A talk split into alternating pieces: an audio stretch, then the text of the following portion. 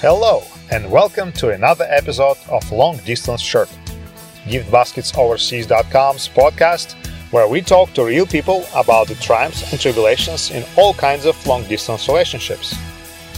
Your host is Ali Winters, an international gift consultant who's found success in her own long distance romances and friendships. Today, we are discussing a topic we don't hear too much about polyamory. We'll dive right into what polyamory is, how it works, who it's for, and why we we even bringing it up here on Long Distance Shirt.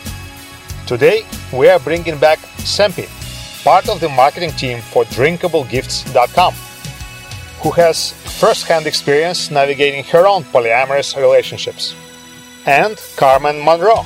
She spent five years in clinical mental health counseling before changing careers to bring her expertise to giftbasketsoverseas.com. Let's jump right in. Take it away, Ali. Hello, Sempi. Hello, Carmen. Uh, how are you today? Hi, Ali. I'm doing well. How are you? Just great. I'm so excited to talk about the polyamory today, really. you, Hi, Ali. Yeah, me too. I, I'm really excited to be here. Thank you so much for having me. Yes, so let's start. And I guess the most interesting part of this is to introduce the notion of polyamory. I am also eager to know more about this as well as our listeners. So, Sempi, since you have some experience in this sort of field, can you give us the understanding what uh, your relationship is about? So, what is polyamorous in your relationship, so to say? Sure. So I, I think one of the the key things to remember is that poly isn't just one thing. Um, poly is sort of an umbrella term um, for for a lot of other things. But to focus on what poly is um, for me and in and my relationships, plural. It's the key part of poly.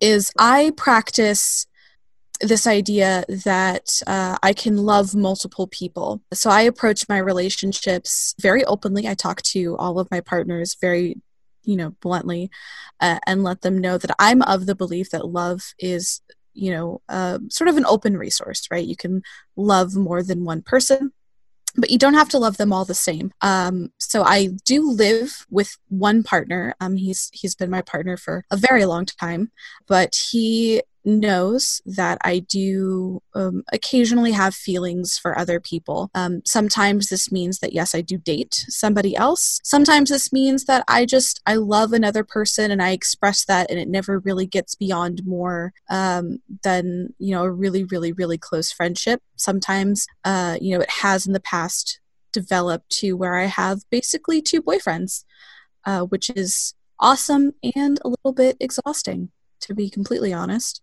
Mm-hmm. So, how many partners do you have right now? Um, at the moment, I have just one romantic partner, so the the person that I'm living with. Um, but I do have kind of a friends with benefits situation. Um, we've known each other for several years and we both have romantic feelings for each other. We're both, you know, very attached to one another, you know, romantically and, and intellectually and spiritually. But we recognize that we can't date. We don't really have that time to commit to one another, you know. He's he's actually he lives, you know, on the other side of the country from me and we just can't make is sort of a, a constant relationship work. So when we are able to see each other, you know, we we enjoy our time together when it can happen, and when it can't happen, we understand that you know we have these these other lives. This is a great time to talk about uh, defining things like love. Love is such a huge concept, and as Sempi's pointed out already, it's a big undertaking to uh, nurture one love relationship, right? A lot of people are just like, oh my goodness, how can you possibly have more than one? it's, it's hard enough. Uh, I've been asked that once or twice. um, but what I have seen and experienced in polyamorous relationships is that the idea of more than one love is exactly as Sempi said more than one type of love. And many polyamorous people aren't necessarily talking about sex when they're talking about loving another person. And I think it's really important to consider uh, people's needs, human needs. We it's really easy to understand from a friendship perspective that a person's needs are never completely met only by one other person, right? Nobody has only one other person in their life for their entire life, right? Even even parents, it's like eh, you got at least two parents Yeah. and mm-hmm. grandparents, and what your family in in the very broadest sense is a multiple love relationship. Your many friends, it can be argued, are are- you are in polyamorous relationships already. You just define your affection and your levels of intimacy and your, your levels of closeness closeness differently depending on their roles. And I believe a lot of polyamorous people might have only one partner for uh, intercourse, but another partner who intellectually stimulates them or who is really good at non sexual affection. Just cuddling. You've got the cuddle partner. Mm-hmm. And um, I think polyamorous people leave a lot more room in their lives for those kinds of definitions of love. That's really interesting. And I would say that in Ukrainian, uh, we have two words for loving. The one refers to our, those can be friends, to friends mm-hmm. and our parents. Uh, this word is lubete. And if we talk about this love to as to our partners, this is another word which is kohate, this distinction gives us the understanding in what kind of relationships we are. But still, in many other languages, the word love for both parents and friends and partners is one word.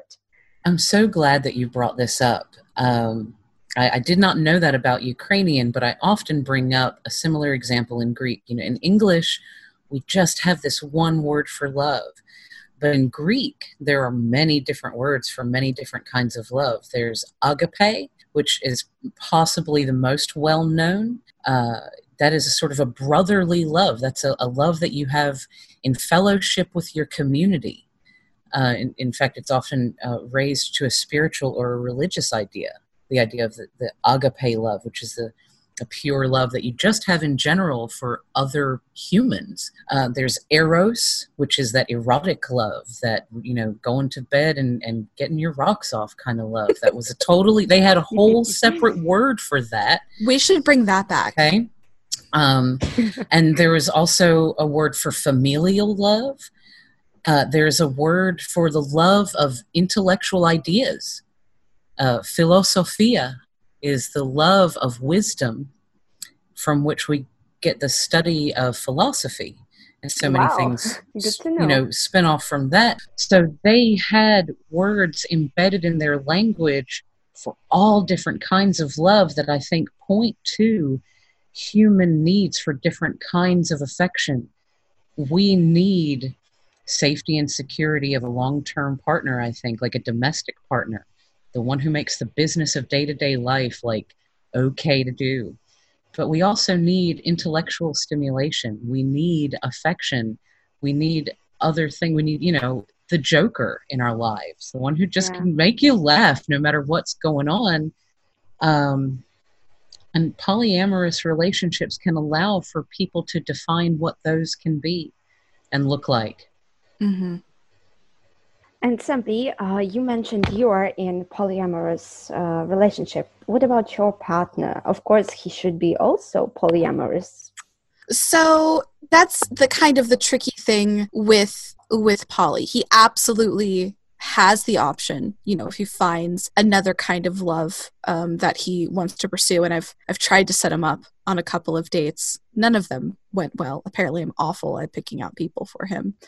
um, but he, you know, he is he's a little bit older than me, and and I've asked him a couple of times, you know, why don't you have someone else? Because at this point in time, he doesn't, and he is just, you know, he he says to me that he just doesn't feel that need to go looking for someone else and he feels at the moment totally satisfied with with just me uh, and his and his video games. I guess technically you could say he's dating his computer.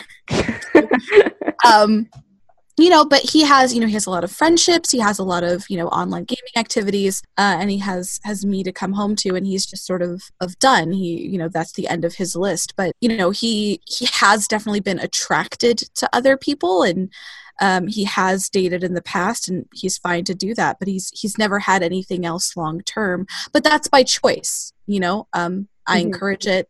Uh, he just not there for him. Whereas with me you know he he's definitely encouraging me as well where i'm a little bit younger and you know i have some interests that that don't necessarily align with him. One of one of the best examples that i can state is that i love anime. Um not sure how many people out there know what anime is. Google it but carefully google it. Um really cool japanese cartoons. There's also a dark side to it so uh, food. I adore it. yes, uh, you know what I'm talking about. Yep. So he doesn't want to watch these things with me, but I don't want to watch them alone. So you know, I've had you know friends that um, one of one of my dear dear dear friends is actually uh, asexual, so they have no physical uh, attraction to to other people. They have no desire for desire for this. What was it, Carmen? Eros. Is that am I using the right Greek there? Yes. Yes. Ah, They're not awesome. interested or attracted to or aroused by erotic love. Right. I'm going to bring this word back. It's my new mission. So they don't have this eros love, but they have this affectionate love. So they'll watch anime with me and we'll just cuddle. That's that's what we do, right? That's all they want. They get that fulfillment from me. I get that fulfillment uh, from them. And my partner it doesn't have to watch this stuff. He doesn't you know my nesting partner my domestic partner doesn't have to watch the stuff he doesn't care about so it's a win-win for for everybody. Um, but I, I understand how it can be difficult because it's really hard to openly talk to your partner about having needs that they don't meet or they don't want to meet maybe while also not making them feel you know as as as though they're not enough. Yes exactly um, and I think this is where a lot of people, particularly people who have only ever had monogamous relationships, sort of get hung up. Um, because, you know, how do you have that kind of conversation? It doesn't come naturally, it's something you really have to work at. Those are also skills that will benefit people in monogamous relationships because we're, we're also talking about, you know, even if you're not looking outside of your monogamous relationship for another partner, it's still the case that there are times when people need to talk about what's missing. Otherwise you know podcasts like these or articles about how to spice up your love life in the long term wouldn't be as popular as they are right? Mm-hmm, sure. So learning the scripts to talk about you know at, at the base we're talking about first step learning how to make your partner feel good about the way that they do meet your needs and your desires. And learn how to talk about that first. And Absolutely. then move on to areas where you have need but go in armed in that conversation with a real idea of what you actually need and what you actually want and be able to express it and talk about why honestly. It's never been easier to send family and friends their favorite drink or a new cocktail no matter where they are in the world. With beer, wine, and liquor delivery to more than 175 countries, drinkablegifts.com is ready to help you send a toast around the globe.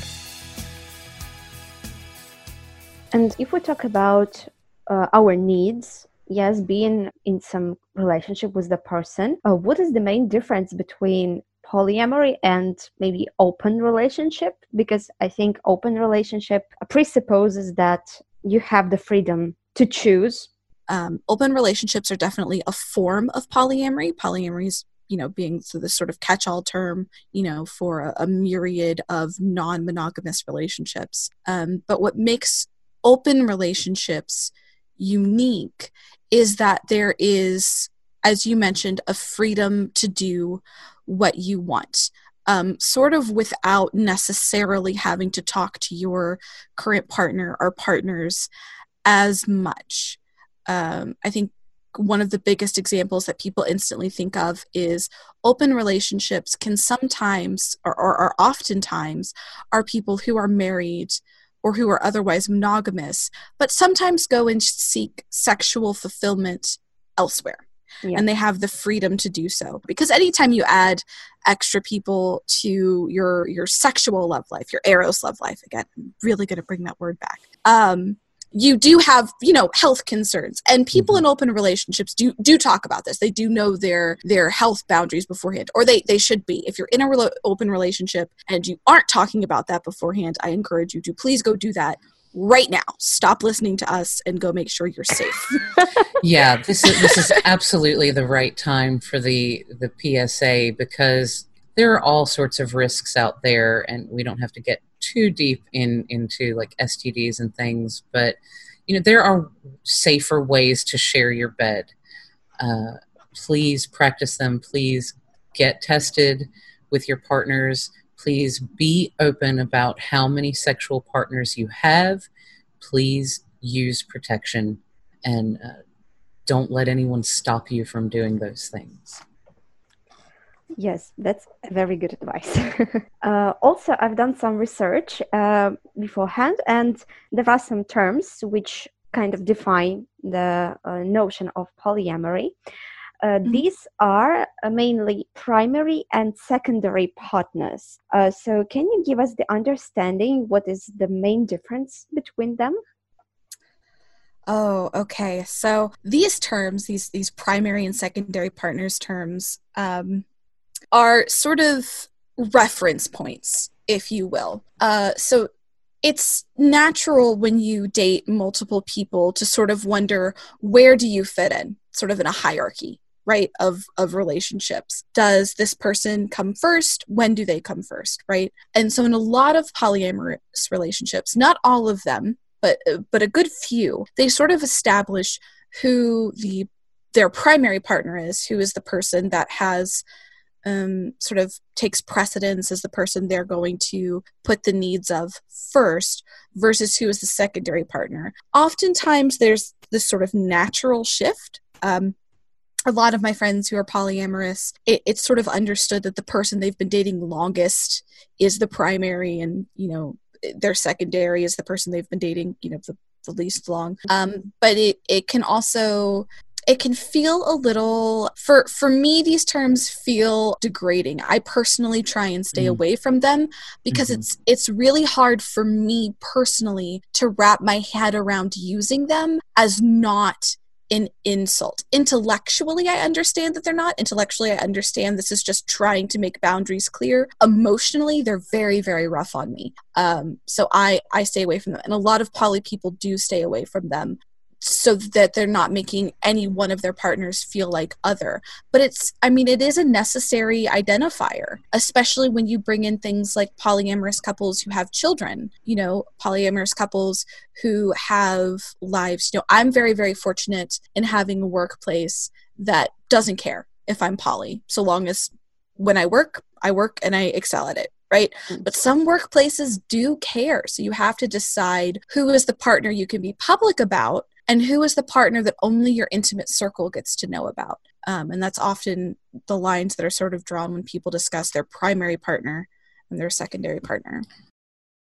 This is a great place to just kind of sneak in that yeah polyamory is not new and we should talk about that more later. Um, but then you know so you've got your domestic partner and then then you've got the the date night partner and maybe you've negotiated that with that person you you might not even be having intercourse or sex. Maybe you only have oral sex. Maybe you just have a really fun stimulating date night and this is the person that you go do the stuff that your partner is not interested in. Maybe you watch porn. Or maybe you oh go to God. a strip club. Like I, I mean seriously it's we need to learn to be less shameful and open about kind of these taboo things that we want, um, especially when things are getting into a rut, right? And so that might be the shorthand for what we call the secondary partner. That's the person where you have a little bit of kind of maybe taboo fun or whatever you're not getting at home on a regular basis. Mm-hmm. Sometimes you just need a little injection of something new. So that's that's one way to define it. Sempi has also mentioned, uh, you know, again, maybe you have that that similar domestic partner, and you're your asexual cuddle partner. And again, that's not an intercourse relationship, but it is a very deep level of intimacy. And, and it can include physical affection, right? Mm-hmm. And I remember uh, actually Sempi mentioning her partner being a nesting partner. So, mm-hmm. yeah. Yes. Yes. It's a nesting partner is basically another term for domestic partner um, or you know for somebody who is you know i i personally am not uh i'm not sure that i'll ever marry um just because i i don't feel the need to uh, do that. I'm not religious, and legally, it doesn't really make sense for me to marry. But this is this is my forever human, right? Um, and one of my friends, actually, a couple of years ago, introduced this nesting partner term to me. So I don't know how new or old it is, but I liked that because it's, it's very much what we're doing. We're building sort of this core foundation that no matter where else we go to explore for romantic love or adventures in life, we, we have this core, you know, home, this nest to come back to. So it's my nesting partner. He's my mm. guy. Nice. okay, and some other terms uh, that I found. So, can you give us the understanding what uh, what they mean, especially uh, triad? Yes, uh, metamor, paramour, and unicorn, which is really uh, sounds oh. strange. oh, the mythical unicorn. Okay, so I'm going to talk about triads and unicorn at once because they they kind of go together. Um, unicorns how to describe unicorns. I will I will first off say that if you are in polyamorous circles, um, maybe you don't use the term unicorn so much. It's actually kind of um, insulting. But when somebody uses that, what they're talking about is wanting to find this magical, perfect person to fit them. Traditionally speaking, a unicorn is a female who is bisexual and willing to enter an existing male female couple to date both of them. Emotionally, for for for me if you're looking for for a unicorn, you're looking for somebody who fits you and fits you perfectly and if you're a unicorn hunter, you're being called a unicorn hunter is as negative as being called a slut oftentimes. Okay, I, I can buy that. Yeah, yeah, I, I can buy that. It's it's certain. I mean, two completely different terms. And actually, I, I really want to talk about the word slut a little later after we define uh, these other terms. Um, but yeah, I can see how it has the same vitriol in, yeah. in in the polyamorous world, which is I think where the term triad comes in. This is the this is the better term. This mm-hmm. is the mm-hmm. more inclusive term. So um, a triad is is simply um, three people who have managed to find sort of what unicorn hunters are looking for, but it's not it's not specific to bisexual women being added to an existing couple, right? A triad is simply a successful relationship built amongst three people. And we we know of all sorts of examples of this, and some are more honest than others. But there are triads built of, say, a married couple and someone's other partner, uh, male or female. You know, one partner has the other, and and but there are examples of where the say the, this one married partner knows that that is the case and perhaps encourages that. There are cases where, as Sempi has already mentioned, that you know someone's not interested in sex as in the case with with asexual people you know they they might be a, a, great nesting partner and want a great nesting partner but you know encourage you to go have your eros relationship elsewhere and be very good friends with that partner mm-hmm. Mm-hmm. Um, it is also the case you know there there comes a stage of life sometimes earlier than others for some people where sex is no longer possible um, and if you're if you've been in a long term loving relationship and your partner finds themselves and you find yourselves in such a situation, you are then faced with the question of of what to do. You love your partner and your partner loves you, and now a big part of probably a big part of your lives, that erotic component, for some reason or another, physical or, or otherwise, is gone. But you still love each other. Mm-hmm you know that that's a, a very practical and, and difficult to discuss kind of question that can can lead to the kind of triad that we're discussing here. Yeah, and, and there are plenty like of a new- others. It sounds like a new topic for our podcast. Yes. well, we will think about it, surely. Mhm. okay, so we are left with Metamor and Param- Paramour, yeah? So Metamor and and and Paramour are basically really fancy terms for a very simple concept. So, and let me see if I can get this right on the first try. Paramour is your other partner, right? So you can talk about I can say the sentence, you know, my nesting partner and my paramour, the other person I'm dating, right? Mhm, Yeah.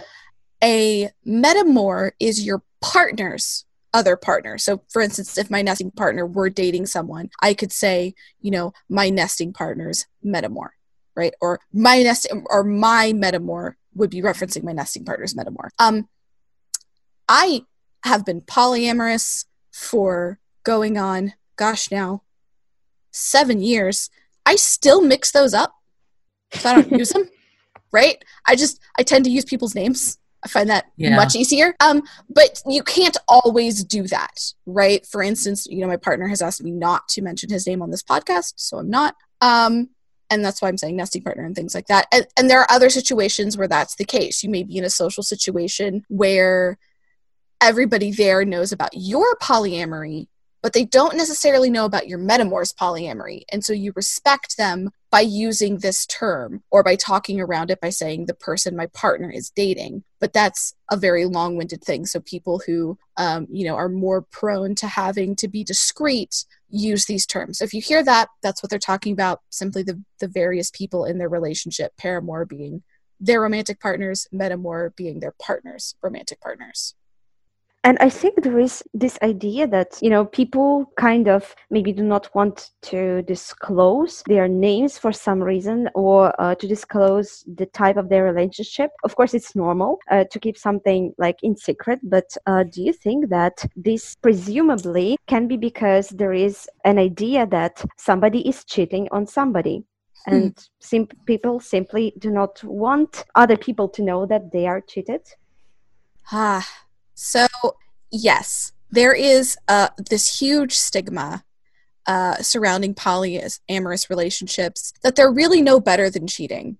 Um, I f- should just go on the record saying um, that in polyamorous relationships, in ethical polyamorous relationships, there is informed consent from all parties. You cannot cheat if you're adhering to the rules stated in your relationship. But this can be really hard and awkward to explain, especially to people who are a little more set in the ways of what's the social norm, which for the US right now is monogamy, right? So a lot of people won't mention to say their parents or their grandparents that they're polyamorous simply because they don't want to have this exhausting conversation explaining, no, mom, I'm not cheating on my partner. He knows, he's cool with it. Like that just having to say that is often not even worth the effort. So they Yeah. just don't talk about it openly. Um, I didn't for a very, very long time, especially when I was in college, because there's also this idea that if you're poly, you're okay with cheating. I am not okay with cheating. I am not the person you should confide in and say, I've been cheating on my wife. I will tell on you.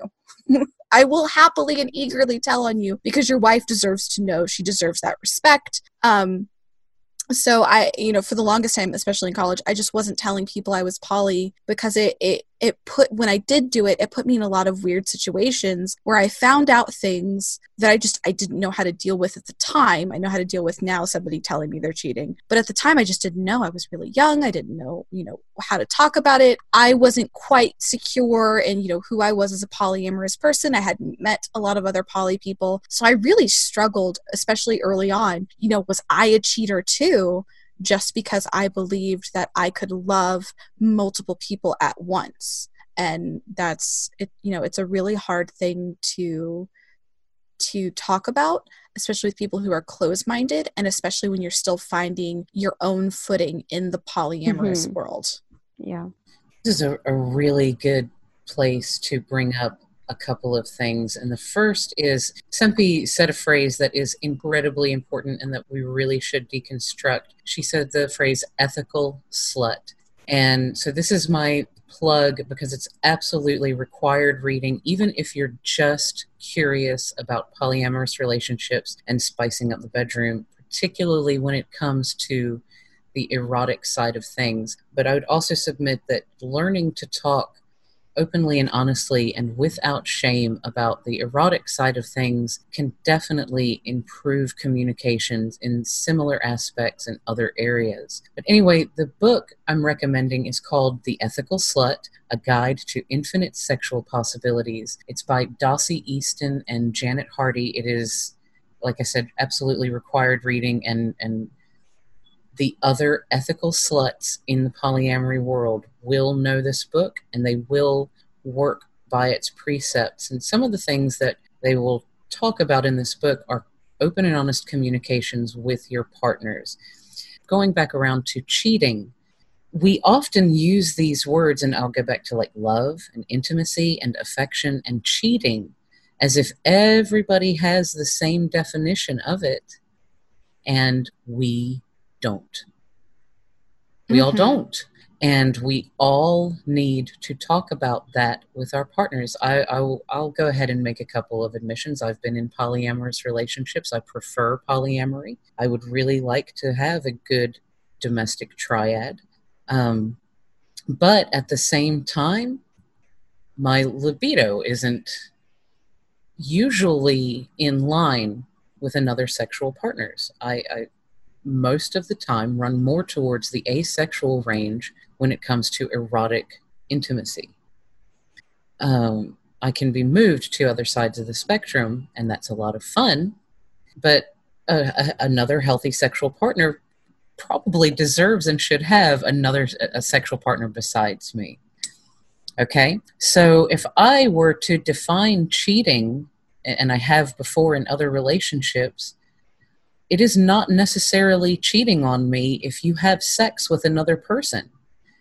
I need to know that that other person is whatever their disease status is, and I need to know that you're practicing safe sex with that partner because I'm assuming that I am occasionally intimate with you.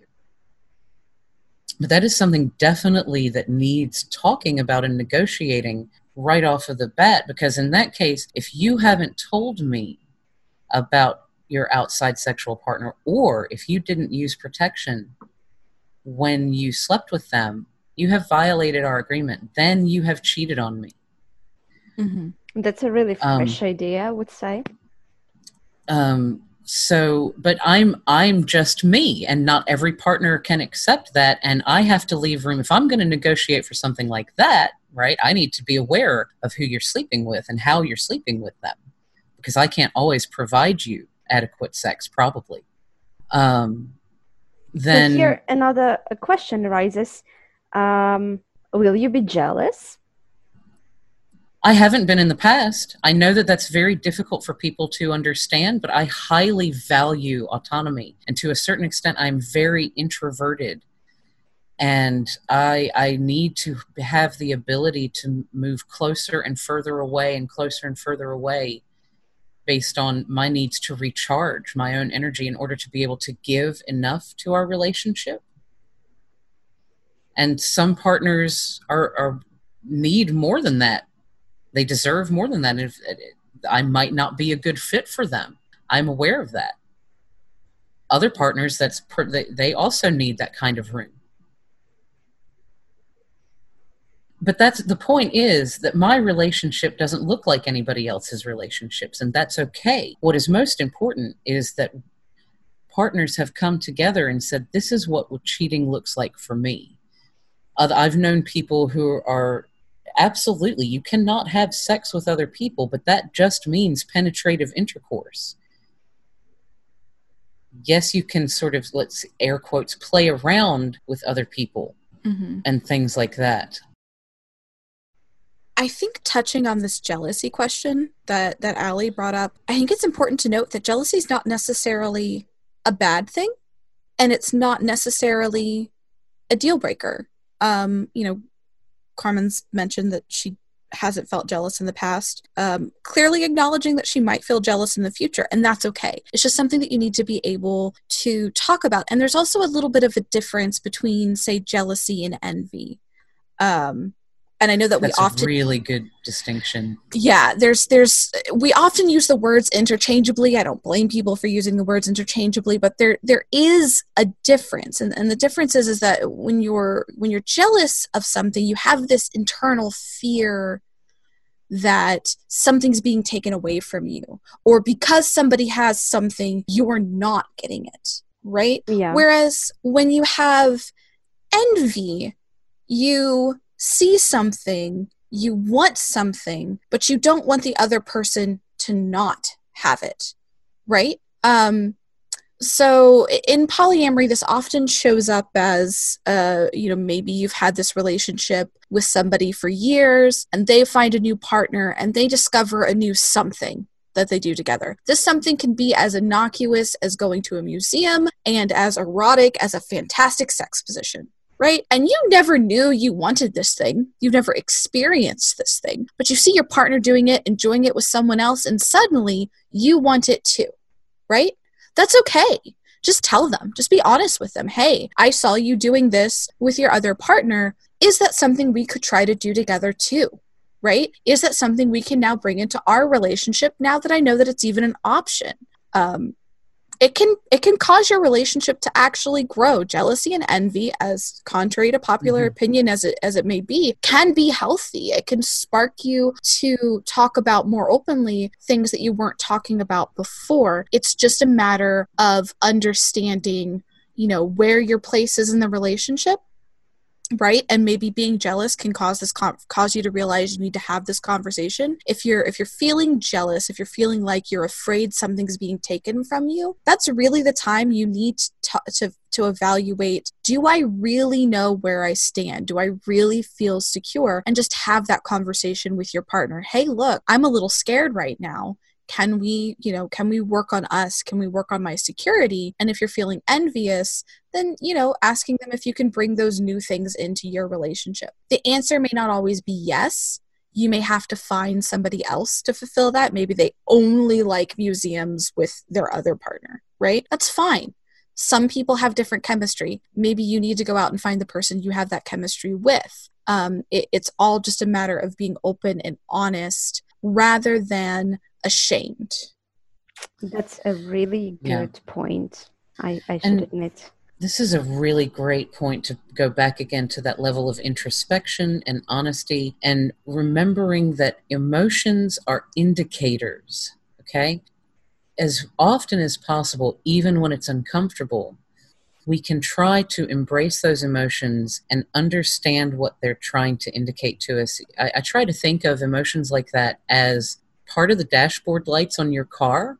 When the check something light comes on on your car, uh, you don't just ignore it, hopefully. Hopefully, you, you kind of look under the hood or get a diagnostic test going or whatever, and you figure out what's wrong with the car, what it needs to turn that indicator off. And emotions are very much the same way. And like Sempi has mentioned, they present opportunities for expansion and growth. And they also represent opportunities to go to a partner, whether they're a friend or an intimate partner or anybody, and be vulnerable. Saying I'm scared is hard. Mm-hmm. Saying yeah. I want something different is hard. But when you can be honest about, I'm scared, uh, instead of going to your partner like, accusatory or with blame, you really can open up a better path where they are able to lose some of their defensiveness too. And you're able to say stuff like, I wasn't prepared for feeling the way that I did when we got into this relationship or, or when you got into your relationship. I wasn't prepared for w- what I didn't know was missing. Those are really good thoughts, Carmen. Thank you for that. Sempi, do you have any more thoughts on societal views you have to overcome with polyamory? goodness. Um, I'm gonna I'm gonna start. Um, you and I touched on this when when you asked about even doing this podcast, and we we talked about sort of this notion of um, how the stigma for men and women in polyamory is sort of opposite what it is in monogamy. In that when a man dates one woman, it's you know or marries commits to one woman we have these these we call them jokes but I don't think they are. Um, you know, where she's the ball and chain and he's being drugged down and he's not having fun anymore. But if he's dating multiple women, right? Um, or, or multiple partners, even, then, oh man, what a stud and what fun he's having. And look at him able to juggle all of this. He's on top of the world. Yeah. The opposite is is true for women, right? I, I have definitely experienced, you know, people who have told me uh, you know oh you should you should settle down. Oh your life will improve if you just pick one guy. Oh you haven't found the right one yet. Um, because you know they think of a woman dating one guy as successful. She's done it. She's that's the goal. But a woman dating multiple partners oh look at her. She's so lost. She's so confused. And that's really hurtful such a slut yes what a whore scarlet a on my Right? chest right? I mean, but it's true, right? We definitely. I mean, we can't not talk about it, can we? Yes. Oh no, I think I think we have to. Yeah, for sure. Um, yeah. The, wow. The it's such a it's such a, you know, I think you you hear it, you see it. You can go online and you can see it. You can see it even outside of a discussion of polyamorous relationships. You can see it. Uh, in, in the, the first girl in high school that everybody finds out has had sex even when she didn't Hmm. right Yep. Mhm, Yes. mhm. um we, and and i'm using i'm being very generalized here when i say we i'm talking about we as a society and because i you know i'm a westerner i'm t- definitely rooted in western society when i say this we uh, but we we shame people for loving sex or even the perception that they might enjoy it. How dare? right? Like, um the thing that got us all here by the way if if you're here, it's because at least your dad had an orgasm, You're right. and and you're you know what? Your mom should have too. Honestly speaking, so oh no. I hope she did. I really hope she did. and that's and that's i think that's the discrepancy especially in western culture men are you know encouraged allowed this is a thing they're supposed to do boys will be boys as they say Oh, but but uh but women are are you know they're not. They're not supposed to enjoy this. They're not supposed to own their sexuality. This is goes back to terms of being a virgin. I hate this word mm, virgin right? And and i'm not to say that the that this idea that you've never had sex doesn't exist. You can certainly have never had sex before and be inexperienced sexually and that's fine. There's nothing wrong with that. Where i start hating it is this idea that your worth comes from that that you are somehow better because nobody's ever touched you before inversely you're somehow worse because you're a slut and you get around less pure. right and That that's somehow your purity So is Judas. attached to how many times you have been penetrated. and that's just that's insane to me but it's still something once is too much, or it can be, hmm stereotypically speaking. Right? The idea that, that you're you're lesser or tainted um, is tied up in this idea of, of you know wanting more than one partner. And this is why i love and i'm going to plug again the ethical slut a guide to infinite sexual possibilities by dossie easton and janet hardy. These authors they want us to reclaim the term slut and redefine it as quote a person of any gender who has the courage to lead life according to the radical proposition that sex is nice and pleasure is good for you. And I find it very difficult that under, under honest and fair and, and ethical terms, the way that they prescribe within the book, difficult to argue with the idea that sex is good and pleasure is good for you. There is a lot of research that suggests that good sex makes you live longer, that orgasms release all sorts of happy things in your brain that you should have more of, and not just orgasms, affection and human touch. We'll point out that good sex can be your 30 minutes of cardio for the day. Absolutely. and, you know, who doesn't want more cardio in their lives? Um, so there's definitely this dichotomy with, you know, the idea of having multiple partners for intimacy, whatever that means for you. And, and that that does get wrapped up with the stereotype of shame and sluthood, and it, and it's there for guys too. Like there's this thing about the playa, you know, hate the playa, don't hate the game. Is that how it goes? yes, mm-hmm. but it's really only accepted um, to a point with guys. Like yes. if you're if you're in high school, if you're in college, like yeah, way to go you. But once you cross that like 30s line, the big 3-0, right? Then it stops. Oh, you need to grow you. up. Yes. Like, and your sexuality is supposed to be drying up by now, except Viagra. you know, and I just I I think that we need to uh, as I'm going to plug it again, and I'm going to mention that we're not being paid to plug it, but as the ethical slut no. mentions, um, you know, it, this we should just get to this notion, this genderless notion that mm. sex is good and being honest and open and healthy about it. And that does mean protecting yourself. I'm going to plug yes. that again because yes. I can't plug it enough. Then, then you're doing a good thing, right? Ultimately, you fucking a hundred guys. If that's what you want to do, if, if you've got the stamina to do that, that's not hurting anybody else, provided you're doing it ethically, right?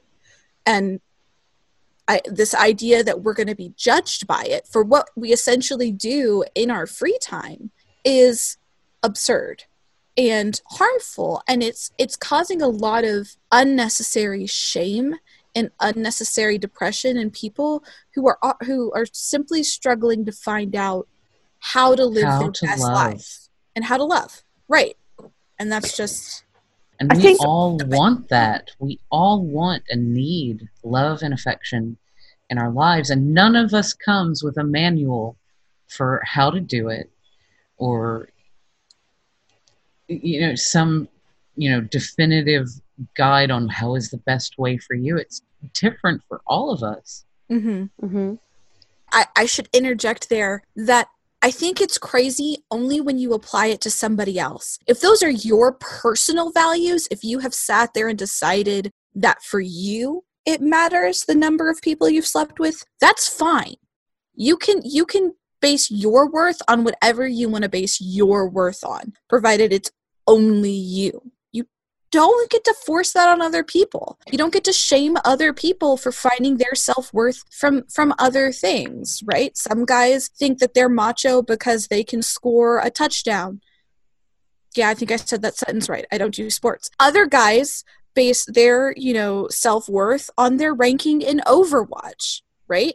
Mm-hmm. Both are fine both are valid. You should feel like a badass for either, but you shouldn't shame somebody for not living up to your own personal standards. Yeah, yeah. Thank you for that reminder, Sempi. And I don't mean to call anyone crazy if, if you know, if their self worth, you know, is tied up in, in in those things. I absolutely agree. You know, just when you apply that to others outside of your own dynamic mm-hmm. or your own life, that it really becomes problematic. Do the things that feel good for you within reason in healthy and honest ways. Yes. Yeah. Agreed. I have really, really enjoyed being a part of this conversation. I really hope that it is helpful to listeners, whether they're curious about polyamorous relationships or or not. Uh, I hope that there are other there are useful things here for any relationships, and I really appreciate the opportunity to have been here, Ellie.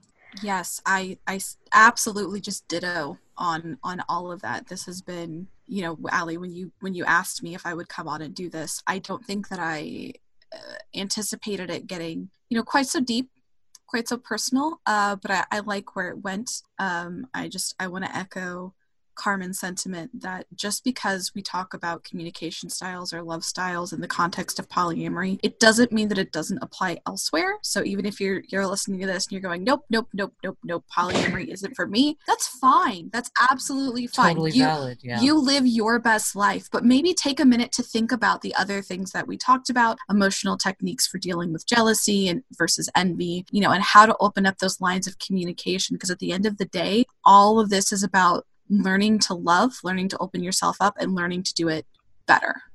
Yes, 100%. And thank you very much uh, for sharing your expertise. And uh, I totally benefited from it, not only as a host, but just, you know, getting to know something Mhm. is is always great. So thank you so much for coming. Yes. I hope to see you again in some future episodes, maybe, if you agree. Any anytime, anytime. Yeah, I, I it's been a real great pleasure, and I I would love to do more. Yep. So thank you so much. I hope to see our listeners again in a month's time. And of course, we will meet as usually at our podcast Long Distance Short. Thank you. Thanks for listening to Long Distance Short, GiftBasketsOverseas.com's podcast with real people and real long distance relationships. Make sure to subscribe and keep tuning in for new episodes every month. If you have any questions or ideas for a future podcast, make sure to drop us a line at podcast at giftbasketsoverseas.com. That is podcast at giftbasketsoverseas.com.